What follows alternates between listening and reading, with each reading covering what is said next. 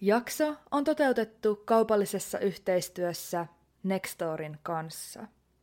Nextory on ääni- ja e-kirjapalvelu, jonka valikoimaan kuuluu todella laaja kattaus erilaista kuunneltavaa ja luettavaa.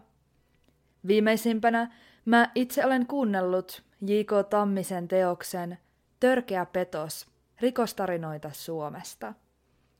Kirjassa päästään tutustumaan suomalaiseen petosrikollisuuteen todella lähietäisyydeltä. Koko teos perustuu kirjailijan ja rikollisten syvään luottamussuhteeseen, joka raottaa ovia maailmaan, jossa liikkuu erittäin suuria määriä epärehellisin keinoin ansaittua rahaa.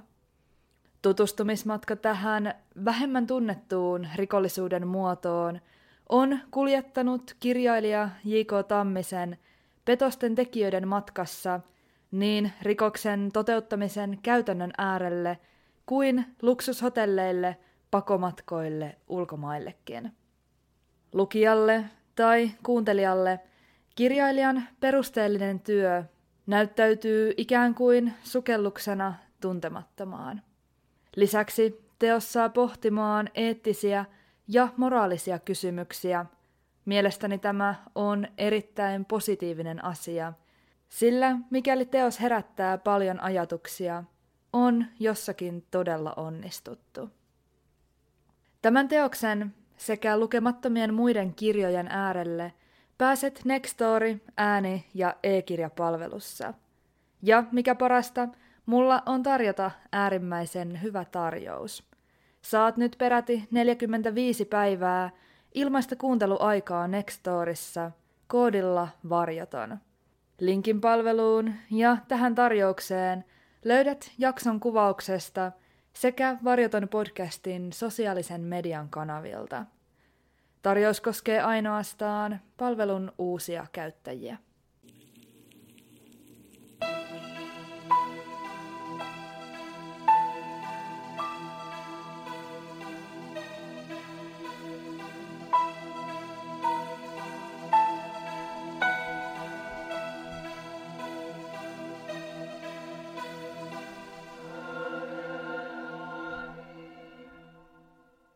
Oikein lämpimästi tervetuloa Varjoton podcastin uuden jakson pariin. Mahtavaa, että oot löytänyt tänne. Varjoton on podcast, joka käsittelee tosielämän rikostapauksia sekä erilaisia mysteerejä läheltä ja kaukaa. Jaksot ilmestyvät joka toinen sunnuntai ja niitä voit kuunnella yleisimmistä podcast-palveluista. Tavoitteena on lähestyä aihetta kuin aihetta avoimesti ja nimenmukaisesti, jättämättä mitään puolta varjoon.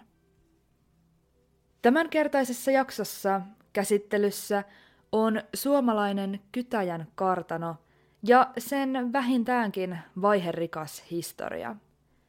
Mikä tahansa paikka kyseinen kartano ei tosiaankaan ole.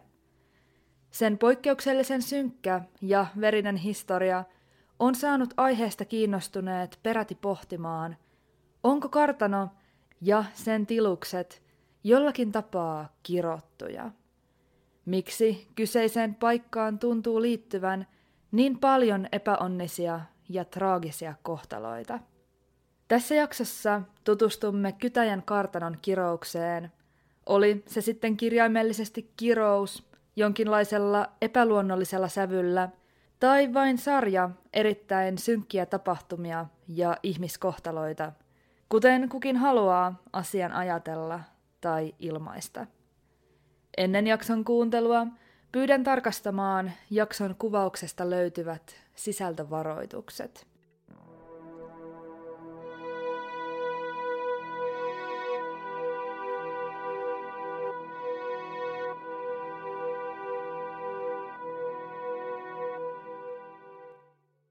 Ajoin pitkin laakeiden peltojen reunustamaa, mutkittelevaa asfalttitietä. Ajatuksissani yhdistin nuo pellot lähestymäni kartanon aikaisempiin maaomistuksiin. iPhonein karttasovelluksen mukaan olin miltei perillä. Nämä olivat juuri niitä kulmia, joihin yhdistyi niin monia kylmääviä kohtaloita ja turmiollisia tapahtumia. Toki kulmia vain kuvainnollisesti, kuten sanottu, maisema oli pitkälle saakka avoin, ja vasta siellä, missä pellot loppuivat, alkoi metsä. Etelä-Suomessa, Uudellamaalla sijaitsevan Hyvinkään, tai etenkään siitä noin viidentoista kilometrin päässä sijaitsevan Kytäjän kylän seutu, ei ole itselleni millään tavoin tuttua aluetta. Tämä ei silti ollut lainkaan sitä, mitä olin kuvitellut, päätettyäni ohikulkumatkalla poiketa katsomassa erittäin synkästä historiastaan tunnetun Kytäjän kartanon seutua. Oletin ajavani syrjäiseen paikkaan, keskelle ei mitään, mutta hyvin nopeasti huomasin olleeni todella suuresti väärässä.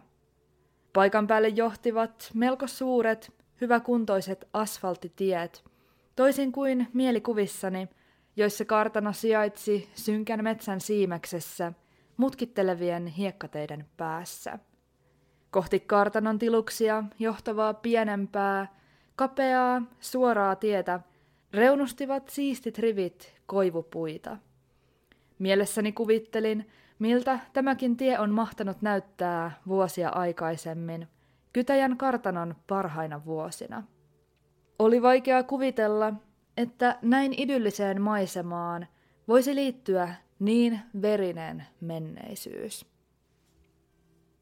Kytäjän kartanon nykyinen päärakennus valmistui vuonna tuhatkahdeksansataaseitsemänkymmentäkahdeksan, joskin tilan historia ulottuu todellisuudessa paljon kauemmas, tuhatviisisataluvulle.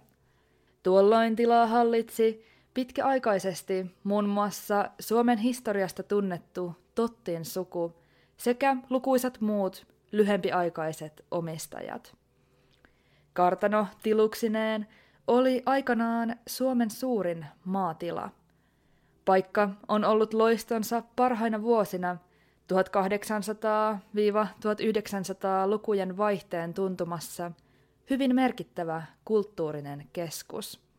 Sen suuruutta on jopa vaikea kuvailla tai ymmärtää, mutta jotakin kertoo se, että tilalle kulki oma rautatie, minkä lisäksi sillä oli oma meijeri, kauppa, sähkölaitos sekä viinatehdas. Eräässä vaiheessa tiluksilla oli käytössään jopa oma raha. Noihin aikoihin rahoihin oli painettu se, mitä niillä sai, kuten yksi litra maitoa. Nykypäivään mennessä Kytäjän kartanon maiden pinta-ala on supistunut noin neljätuhatta neljäsataa hehtaariin, joskin se edelleen lukeutuu Suomen suurimpien maatilojen joukkoon. Kartano on noussut aivan vastikään jälleen otsikoihin, sillä sen kuuluisalle päärakennukselle on asetettu purkumääräys. Jo vuosien ajan päärakennus on ollut vain luuranko entisestä. Laho puutalo, joka on houkutellut paikalle lähinnä ilkivallan tekijöitä. Niinpä legendaarisen päärakennuksen tie on tullut päätökseensä ja se ajetaan maan tasalle kevään kaksituhattakaksikymmentäkolme aikana. Hulppean kartanon historia ei ole kuitenkaan aivan niin ruusuinen kuin olisi helposti oletettavissa. Kuten sanottu, se pitää sisällään huomattavan määrän kovaonnisia ihmiskohtaloita, eikä elämä kartanon seinien sisäpuolella ole aina ollut todellakaan yhtä juhlaa. Kartanon myöhempi historia voidaan jakaa sitä kulloinkin hallinneiden sukujen mukaan karkeasti kolmeen aikakauteen, joskin omistajia on ollut todellisuudessa enemmän. Nämä kolme sukua ovat hallinneet tiluksia kuitenkin ajallisesti selkeästi pisimpään tuhatkahdeksansataaluvun puolesta välistä lähtien. Ne muutamat omistajat, joita näiden kolmen suvun välissä on ollut, ovat jääneet julkisuudessa pintapuolisemmiksi ja helposti saa sellaisen kuvan, kuin heidät nähtäisiin ikään kuin välivaiheina näiden kolmen suvun aikakausien välillä. Kytäjän kartanon loistokkaimpien vuosien aikana, juuri tuolloin tuhatkahdeksansataa–tuhatyhdeksänsataa-lukujen vaihteessa, tiluksia hallitsivat Linderit. Linderien aika kartanossa alkoi vuonna tuhatkahdeksansataakuusikymmentäyksi, kun ministerivaltiosihteeri Konstantin Linder osti kartanon Armfeltin suvulta. Hän asettui asumaan hulppeaan kartanoon yhdessä vaimonsa Marie Mussin-Puskinin kanssa, ja jo seuraavana vuonna tuhatkahdeksansataakuusikymmentäkaksi, kahdeskymmenesseitsemäs huhtikuuta, avioparille syntyi poika, joka sai nimekseen Hjalmar Konstantin Linder. Poika vietti koko lapsuutensa Kytäjän kartanossa asuen. Noihin aikoihin kartanon tiluksilla toimi oma koulu, jonka opettajana oli runoilijana tunnettu Aleksanteri Rahkonen. Koulun tie tuli kuitenkin päätökseen opettajan huonoksi kuvailtujen elämäntapojen myötä. Kartanon historian ensimmäisistä vuosista tai vuosikymmenistä ei ole saatavilla juurikaan tietoa, mutta tilan traagisten tapahtumien sarjan voidaan katsoa alkaneen juurikin Linderien aikana, vuonna tuhatyhdeksänsataakuusikymmentäviisi. Noihin aikoihin kartanon rouva Mariella oli avioliiton ulkopuolinen suhde mieheen nimeltään Henrik Boriström. Eräänä päivänä Henrik otaksui jääneensä kartanon herra Konstantin Linderille kiinni tämän vaimon kanssa heilastelusta. Tilannetta säikähtänyt mies hyppäsi alas kartanon toisen kerroksen parvekkeelta, loukkaantuen pudotuksessa vakavasti. Kuin ihmeen kaupalla hän onnistui pakenemaan paikalta hevosellaan, mutta menehtyi myöhemmin saamiinsa vammoihin. Viisi vuotta myöhemmin salarakkaansa menehtymisen jälkeen Marie sai yliannostuksen kipulääkkeenä käyttämäänsä kloroformia. Tarinan mukaan tämä yliannostus ja sitä seurannut kuolema tapahtuivat Kytäjän kartanon toisen kerroksen kylpyhuoneessa, mutta mitä ilmeisimmin tämä väite ei ole paikkaansa pitävä, vaan Marie menehtyi todellisuudessa Helsingissä. Täyttä varmuutta yliannostuksen ottamisen tahallisuudesta ei ole koskaan saatu, mutta itsemurhan mahdollisuutta pidetään hyvin todennäköisenä.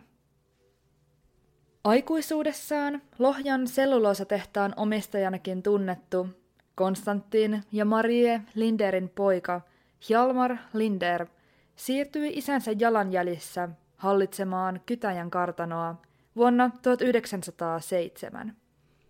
Samoihin aikoihin miehen omistuksessa oli myös Mustion kartano, joka sijaitsi kahdeksankymmenen kilometrin päässä Kytäjästä. Joidenkin arvioiden mukaan kamariherra Hjalmar Linderillä oli omistuksessaan niin paljon maata, että hän kykeni liikkumaan näiden kahden kartanon väliä omia maitaan pitkin.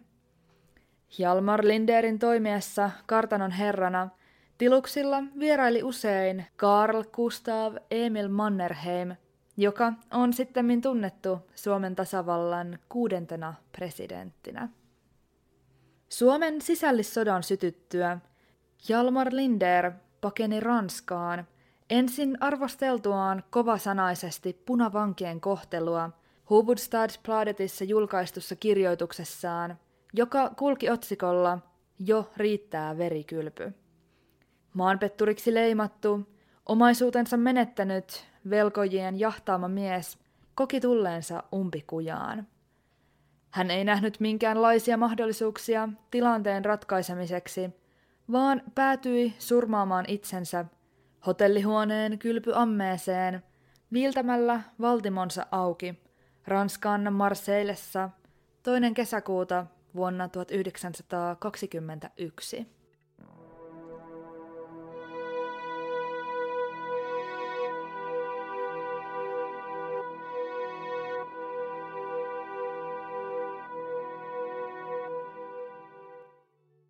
Linderien jälkeen Kytäjän kartanon omistajuus siirtyi muutamien mutkien kautta Vähäkallioiden suvulle. Tuolloin kartanoa muutaman vuoden isännöinyt Leopold Lerche oli menehtynyt yllättäen sydänkohtaukseen, joka oli seurausta aiemmin todetun sydänvaivan väärästä diagnosoinnista ja leikkauksesta. Tässä vaiheessa jo neljä Kytäjän kartanoon vahvasti liittyvää henkilöä olivat kokeneet jollakin tapaa poikkeuksellisen ja ennenaikaisen kuoleman. Ja lisää oli tulossa. Vähäkallioiden suku on juuri se, jota murheelliset tapahtumat näyttivät lähestulkoon vainoavan. Juuri heidän myötään paikalliset alkoivat puhua Kytäjän kartanon kirouksesta. Vuonna tuhatyhdeksänsataakaksikymmentäkahdeksan arkkitehti Väinö Vähä-Kallio osti tilukset yhdessä professori Karlo Kairan kanssa, maksaen niistä kaksikymmentä miljoonaa markkaa, joka vastaisi nykyrahassa noin seitsemän miljoonaa euroa. Vuonna tuhatyhdeksänsataakolmekymmentäyksi Kytäjän kartanoa viljeltiin viitenä toisistaan erillisenä maatilana, joilla kullakin oli omat rakennuksensa ja kotieläimensä. Yhteensä seitsemänkymmentäkuusi hevosta, kuusisataakolmekymmentä lehmää, sata sikaa ja kaksisataa kanaa. Tilusten yhteispinta-ala oli tuohon aikaan peräti kymmenentuhatta viisisataa hehtaaria, joista reilut kahdeksantuhatta koostui metsästä ja vajaat kahdeksansataa pellosta. Puutarhan osuus oli noin kahden hehtaarin suuruinen ja loppu koostui kitu- ja joutomaasta. Noihin aikoihin Kytäjän kartanon mailla tuttu näky oli P E Svinhufvud, Suomen tasavallan kolmas presidentti, joka tapasi vierailla kartanon mailla metsästysretkiensä yhteydessä. Itse asiassa hyvin pitkään kartanon sisätiloja koristi juuri Svinhufvudin kaataman hirven täytetty pää. Vähäkallion ja Kairan yhteisomistajuuden aikaa kesti noin viisi vuotta, minkä jälkeen tuhatyhdeksänsataakolmekymmentäluvun alussa Väinö Vähä-Kallio osti Kairan osuuden kartanosta itselleen. Samoihin aikoihin hän asettui pysyvästi asumaan kartanon maille vaimonsa Astridin kanssa. Tuossa vaiheessa parilla oli yhteensä kolme lasta, joista jokainen tulisi menehtymään seuraavien viidentoista vuoden aikana. Kartanon uusi isäntä Väinö Vähä-Kallio hoiti kartanon tiluksineen loistokuntoon ja rakennutti sen maille kyläkirkon sekä useampia itse suunnittelemiaan rakennuksia. Ensimmäinen perheen kohtaama suuri tragedia tapahtui kuitenkin jo vuonna tuhatyhdeksänsataakolmekymmentäyksi. Tuolloin perheen yksitoistavuotias Arne-poika oli lähdössä yhdessä ystävänsä kanssa hillerimetsälle kartanon maille. Päästäkseen haluttuun suuntaan kaksikon tuli kivuta korkean aidan yli. Arne ylitti esteen ensimmäisenä. Kun hänen ystävänsä yritti seurata perässä, pienoiskivääri osui aitaan ja laukesi. Luoti lensi kuolettavasti suoraan nuoren Arnen rintaan. Suomen sotien aikana Kytäjän kartano toimi hoitokotina haavoittuneille. Sodat koituivat kuitenkin Vähäkallioiden kannalta myös hyvin kohtalokkaiksi. Väinön ja Astridin toinen poika, kaksikymmentäyksivuotias Kai Väinö Vähä-Kallio, menehtyi Vänrikkinä sodassa vuonna tuhatyhdeksänsataaneljäkymmentä. Hänen tulenjohtopaikalleen osui maaliskuun kymmenentenä päivänä granaatti, jonka aiheuttama paineaalto yhdessä levinneiden sirpaleiden kanssa surmasivat miehen hetkessä, vain kolme päivää ennen talvisodan päättymistä. Mikä teki tilanteesta ja kokonaiskuvasta entistä traagisemman oli se, että kuolinpäivänään Kaista oli tullut isä. kymmenes maaliskuuta vuonna tuhatyhdeksänsataaneljäkymmentä hänen vaimonsa Katri oli synnyttänyt poikalapsen Kai Kustaan, joka jäi näin ollen heti syntymänsä jälkeen isättömäksi. Muutamaa vuotta myöhemmin, vuonna tuhatyhdeksänsataaneljäkymmentäneljä, Vähäkallioiden vanhin lapsi, kaksikymmentäyhdeksänvuotias Eeva, menehtyi synnytyksen jälkeiseen verenvuotoon. Pian tämän jälkeen, vielä samana vuonna, Väinö ja Astrid erosivat. Käsitykseni mukaan ainakin Väinö Vähä-Kallio jäi asumaan Kytäjän kartanoon hänen ja Astridin avioeron jälkeen. En ole varma, ketkä kaikki Tiluksia yhä tuossa vaiheessa asuttivat, mutta uskon, että sukuun kuuluvia henkilöitä on ollut kartanon mailla edelleen useampia. Tiedossa kuitenkin on, että Väinö meni myöhemmin uusiin naimisiin, minkä yhteydessä kartano sai uuden rouvan. Vuoden tuhatyhdeksänsataaviisikymmentäviisi syyskuun loppupuolella Väinö Vähä-Kallio soitti ystävälleen luutnantti Aake Pesoselle puhelun. Kyseessä ei ollut kuulumisten vaihto, mikä oli varmasti pääteltävissä soittajan huolestuneesta äänensävystä. Väinö totesi ystävälleen, häntä suoraan lainaten, "Olen saanut kuolemantuomion.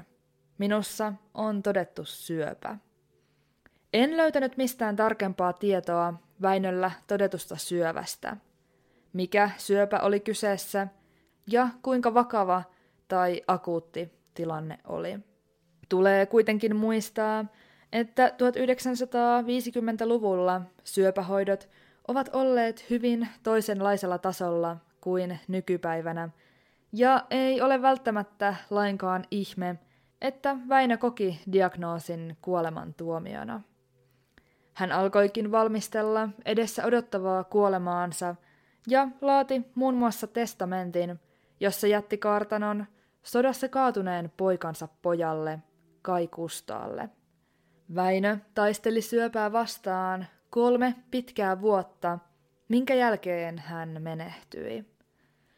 Kuten testamentissa sanottiin, Kytäjän kartanon omistajuus siirtyi Kai Kustaa Vähäkalliolle, joka oli tuolloin vasta yhdeksäntoistavuotias. Hänen hallintansa ajalle lukeutuu koko kartanon historian synkin tapahtuma, Tiluksilla tapahtunut kolmoissurma.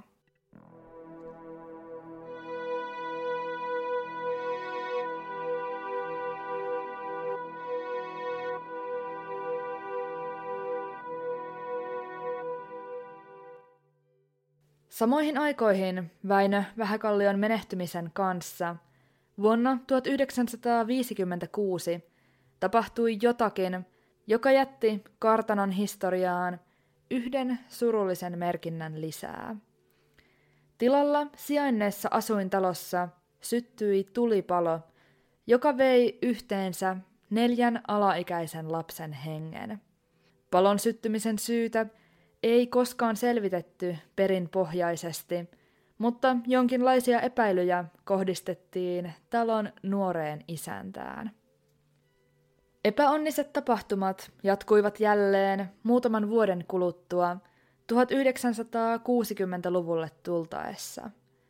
Tuolloin kartanon mailla sattui traaginen kuolema, jossa kesätöissä ollut nuori poika sai surmansa. Kartanolle tyypillistä oli työllistää lähialueiden perheiden lapsia kesätöitä tarjoamalla. Työvoimalle oli paljon käyttöä alueen ollessa niin laaja, ja kesätyöläisiä sijoitettiin työskentelemään niin heinäpelloille, juurikasmaille kuin metsiinkin. Kesällä vuonna tuhatyhdeksänsataakuusikymmentä eräälle poikajoukolle oli annettu käsky kuljettaa traktorilla heiniä latoon. Yksi pojista seisoi kuljettamisen aikana aisalla, joka yhdisti peräkärryn traktoriin. Eräässä jyrkässä mutkassa hän kuitenkin putosi ja jäi peräkärryn pyörien ruhjomaksi. Kai Kustaa Vähäkallio oli hallinnut kartanon tiluksia tuhatyhdeksänsataaseitsemänkymmentäluvulle tultaessa jo reilut kymmenen vuotta ja oli tuolloin kolmessa kymmenissä.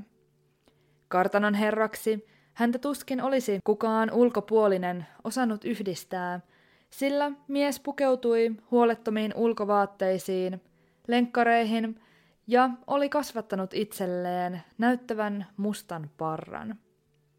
Mailla työskennelleet palkolliset tunnistivat hänet kuitenkin jo kaukaa, sillä kyseessä oli pitkä, sata yhdeksänkymmentäviisi senttimetrinen mies. Vuoden tuhatyhdeksänsataaseitsemänkymmentäkaksi helatorstaina yhdestoista toukokuuta Kai Kustaa katseli kartanossaan televisiota. Katsahtaessaan ulos ikkunasta hän havaitsi hämärtyvässä illassa jotakin poikkeavaa. Kytäjärven toiselle puolelle, vastarannalle, oli ilmestynyt oranssin värinen teltta, jonka edessä roihusi nuotio. Mitä ilmeisimmin jonkinlaisen päähänpiston myötä mies lähti kävelemään yön pimeyteen, tarkastaakseen, ketkä hänen maillaan majoittuivat. Tyhjin käsin Kai Kustaa ei leiriä lähestynyt, vaan otti matkaansa mukaan revolverin. Se, miksi kartanon herra menetti malttinsa teltalle päästyään, on jäänyt vuosien saatossa epäselväksi. Joidenkin teorioiden mukaan hän suuttui huomattuaan, että leiriytyjät olivat kaataneet hänen mailtaan leppiä. Toiset taas selittivät kimpaantumista sillä, että mies oli jo lukuisia kertoja aikaisemmin hätistellyt mailtaan kutsumattomia vieraita, ja hänen mittansa oli yksinkertaisesti nyt täyttynyt. Kytäjästä kirjoittaneen Aake Pesosen mukaan Kai Kustalle tuli niin sanottu pimeä hetki, jollaiset eivät olleet hänen luonteelleen mitenkään tavattomia.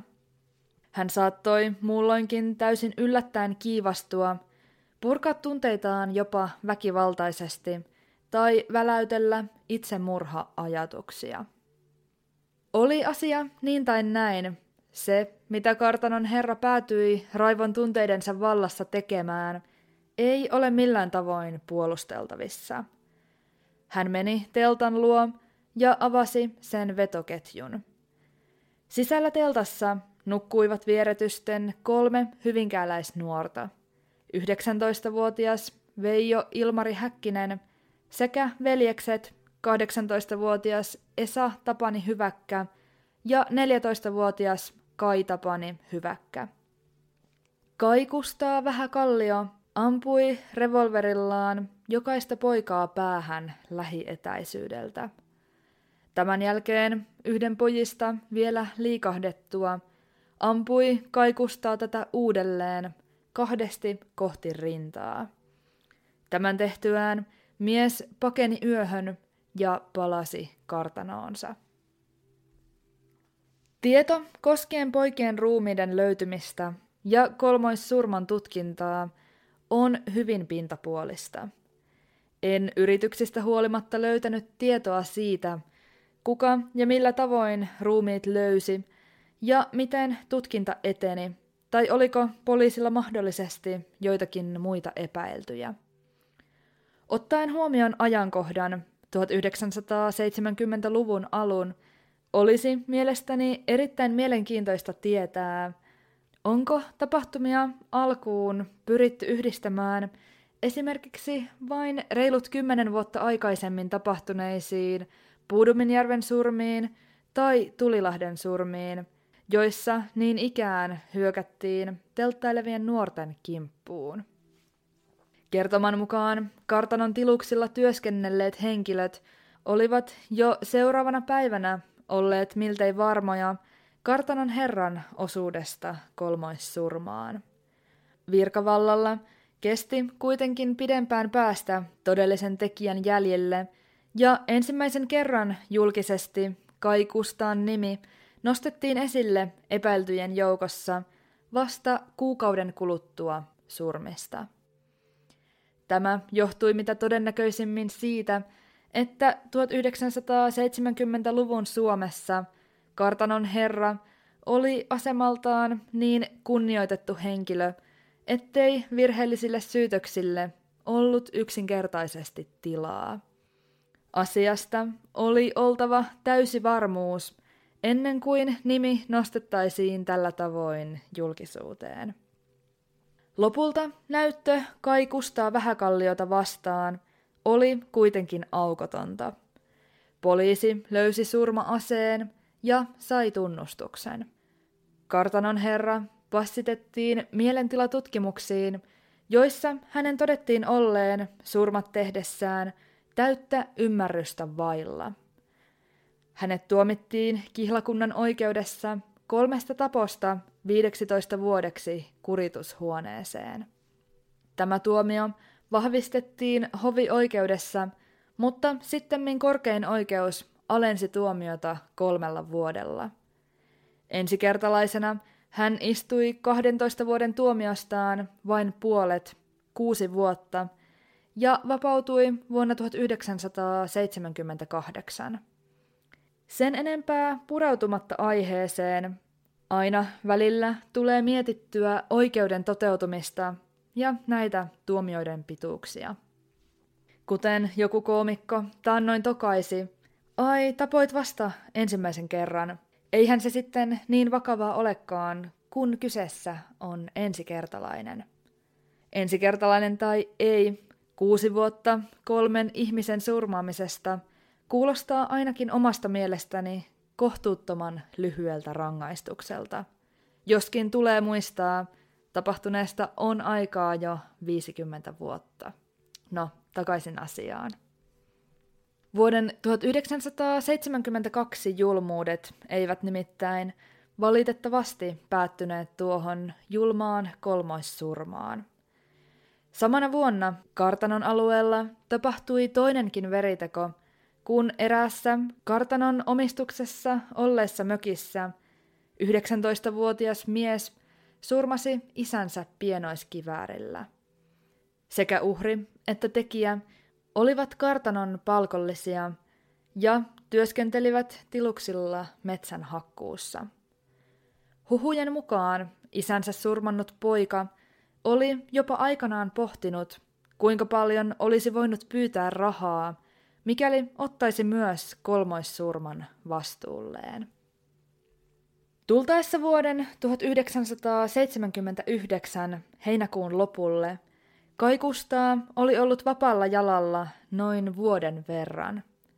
Hän istuskeli kartanon pihamaalla ja riiteli kovaäänisesti tuoreen puolisansa kanssa. Lopulta sanaharkan tuoksinnassa mies hyppäsi pystyyn kivahtaen. Minun kanssani ei kenenkään tarvitse enää riidellä. Tämän sanottuaan kimpaantunut mies marssi sisälle taloon ja ampui itseään päähän. Kai Kustaan itsemurhan myötä Kytäjän kartanon omistajuus siirtyi hänen kahdelle pojalleen. Kaksikko pyrki jatkamaan kartanon liiketoimintaa ja viljelyä, mutta tavoite ei aivan täyttynyt. Kylillä paikallisten keskuudessa vallitsi uskomus, jonka mukaan nuorella iällä saatu perintö olisi sekoittanut poikien päät, ja he olisivat päätyneet juhlimaan ja rellestämään itsensä velkoihin saakka.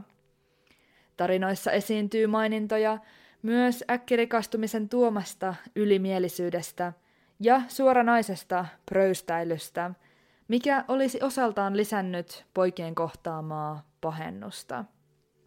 Heidän valtakautensa aikana mailla tapahtui vielä ainakin yksi itsemurhatapaus, kun toukokuussa vuonna tuhatyhdeksänsataakahdeksankymmentäviisi opettaja Mauri Vaakanainen ampui itsensä kartanon koulurakennuksen wee see-tiloissa. Kuten sanottu, kartanon taloudenhoito oli kääntynyt uusien perillisten myötä laskusuuntaan, mutta toisin kuin voisi ajatella, eivät yllättävän perinnön saaneet pojat olleet suurimpia syypäitä tähän. Todellisina syntipukkeina voidaan pitää Kai Kustaa Vähäkallion entistä vaimaa sekä hänen uutta puolisoaan, joka toimi tuohon aikaan Kytäjän kartanon toimitusjohtajana. Rahanahne pariskunta sotkeutui perikunnan varoihin ja he päätyivät lopulta saamaan Hyvinkään kihlakunnan oikeudessa syytteen poikien rahojen kavaltamisesta. Syyttäjän mukaan pariskunta oli kavaltanut yksi pilkku kuusi miljoonaa markkaa, aiheuttaen samalla kartanolle kaksi pilkku kahdeksan miljoonan markan taloudelliset tappiot. Kai Kustaa Vähäkallion entinen vaimo tuomittiin kihlakunnan oikeudessa puoleksi vuodeksi ehdolliseen vankeuteen ja sittemmin hovioikeus korotti tuomiota vielä neljällä kuukaudella. Kytäjän kartano ajautui konkurssiin vuonna tuhatyhdeksänsataayhdeksänkymmentäneljä, jolloin se myytiin pakkohuutokaupan yhteydessä joensuulaiselle autokauppiaalle Yrjö Laakkoselle. Tuosta hetkestä eteenpäin Kytäjän kartanoa on hallinnoinut juurikin Laakkosen suku. Viimeisin veriteko Kytäjän kartanon mailla tapahtui vuoden kaksituhattakolme heinäkuussa. Ymmärrykseni mukaan kyseessä oli pariskunta, jonka molemmat osapuolet työskentelivät Kytäjän kartanolla eläintenhoitajina. Uhri, kolmekymmentäviisivuotias nainen, koki viisivuotisen parisuhteen tulleen tiensä päähän ja yritti kertoa tuntemuksistaan miesystävälleen. Koko parisuhteen ajan seurustelua oli varjostanut miehen runsas alkoholin käyttö sekä taipumus äärimmäiseen mustasukkaisuuteen. Mies ei sulattanut eroaikeita ja ampui viikkoa myöhemmin naista kuolettavasti haulikolla. kaksikymmentäkuusivuotias mies tuomittiin kymmeneksi vuodeksi vankilaan vailla täyttä ymmärrystä tehdystä murhasta. Tuomiota alentaviksi seikoiksi luettiin miehellä todetut persoonallisuushäiriöt, puutteet impulssikontrollissa sekä taipumus masennukseen.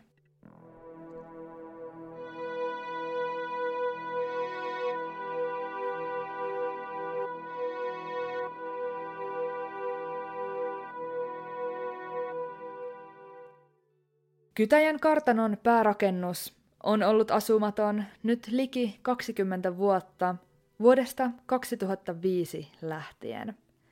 Nyt entisaikaisen, hulppean ja loistokkaan sataviisikymmentä vuotta vanhan kartanon päärakennuksen tie on tullut päätökseensä.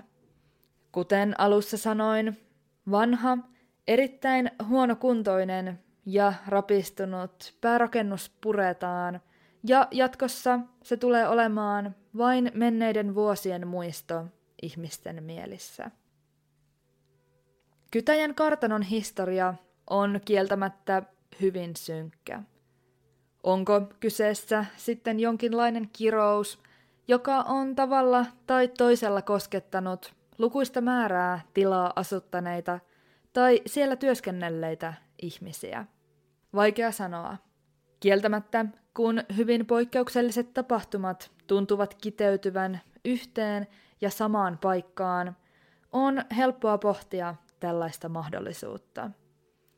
Jaksoa tehdessäni luin myös keskustelua aiheeseen liittyen, ja eräs näkökulma jäi kuitenkin mieleeni.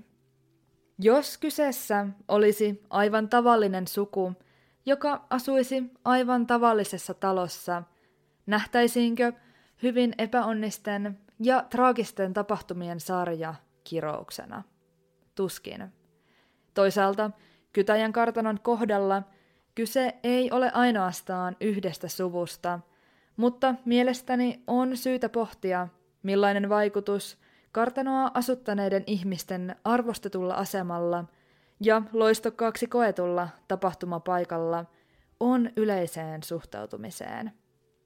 En väitä, etteikö kirottuja rakennuksia tai paikkoja voisi olla olemassa. En myöskään väitä, että niitä täydellä varmuudella on olemassa.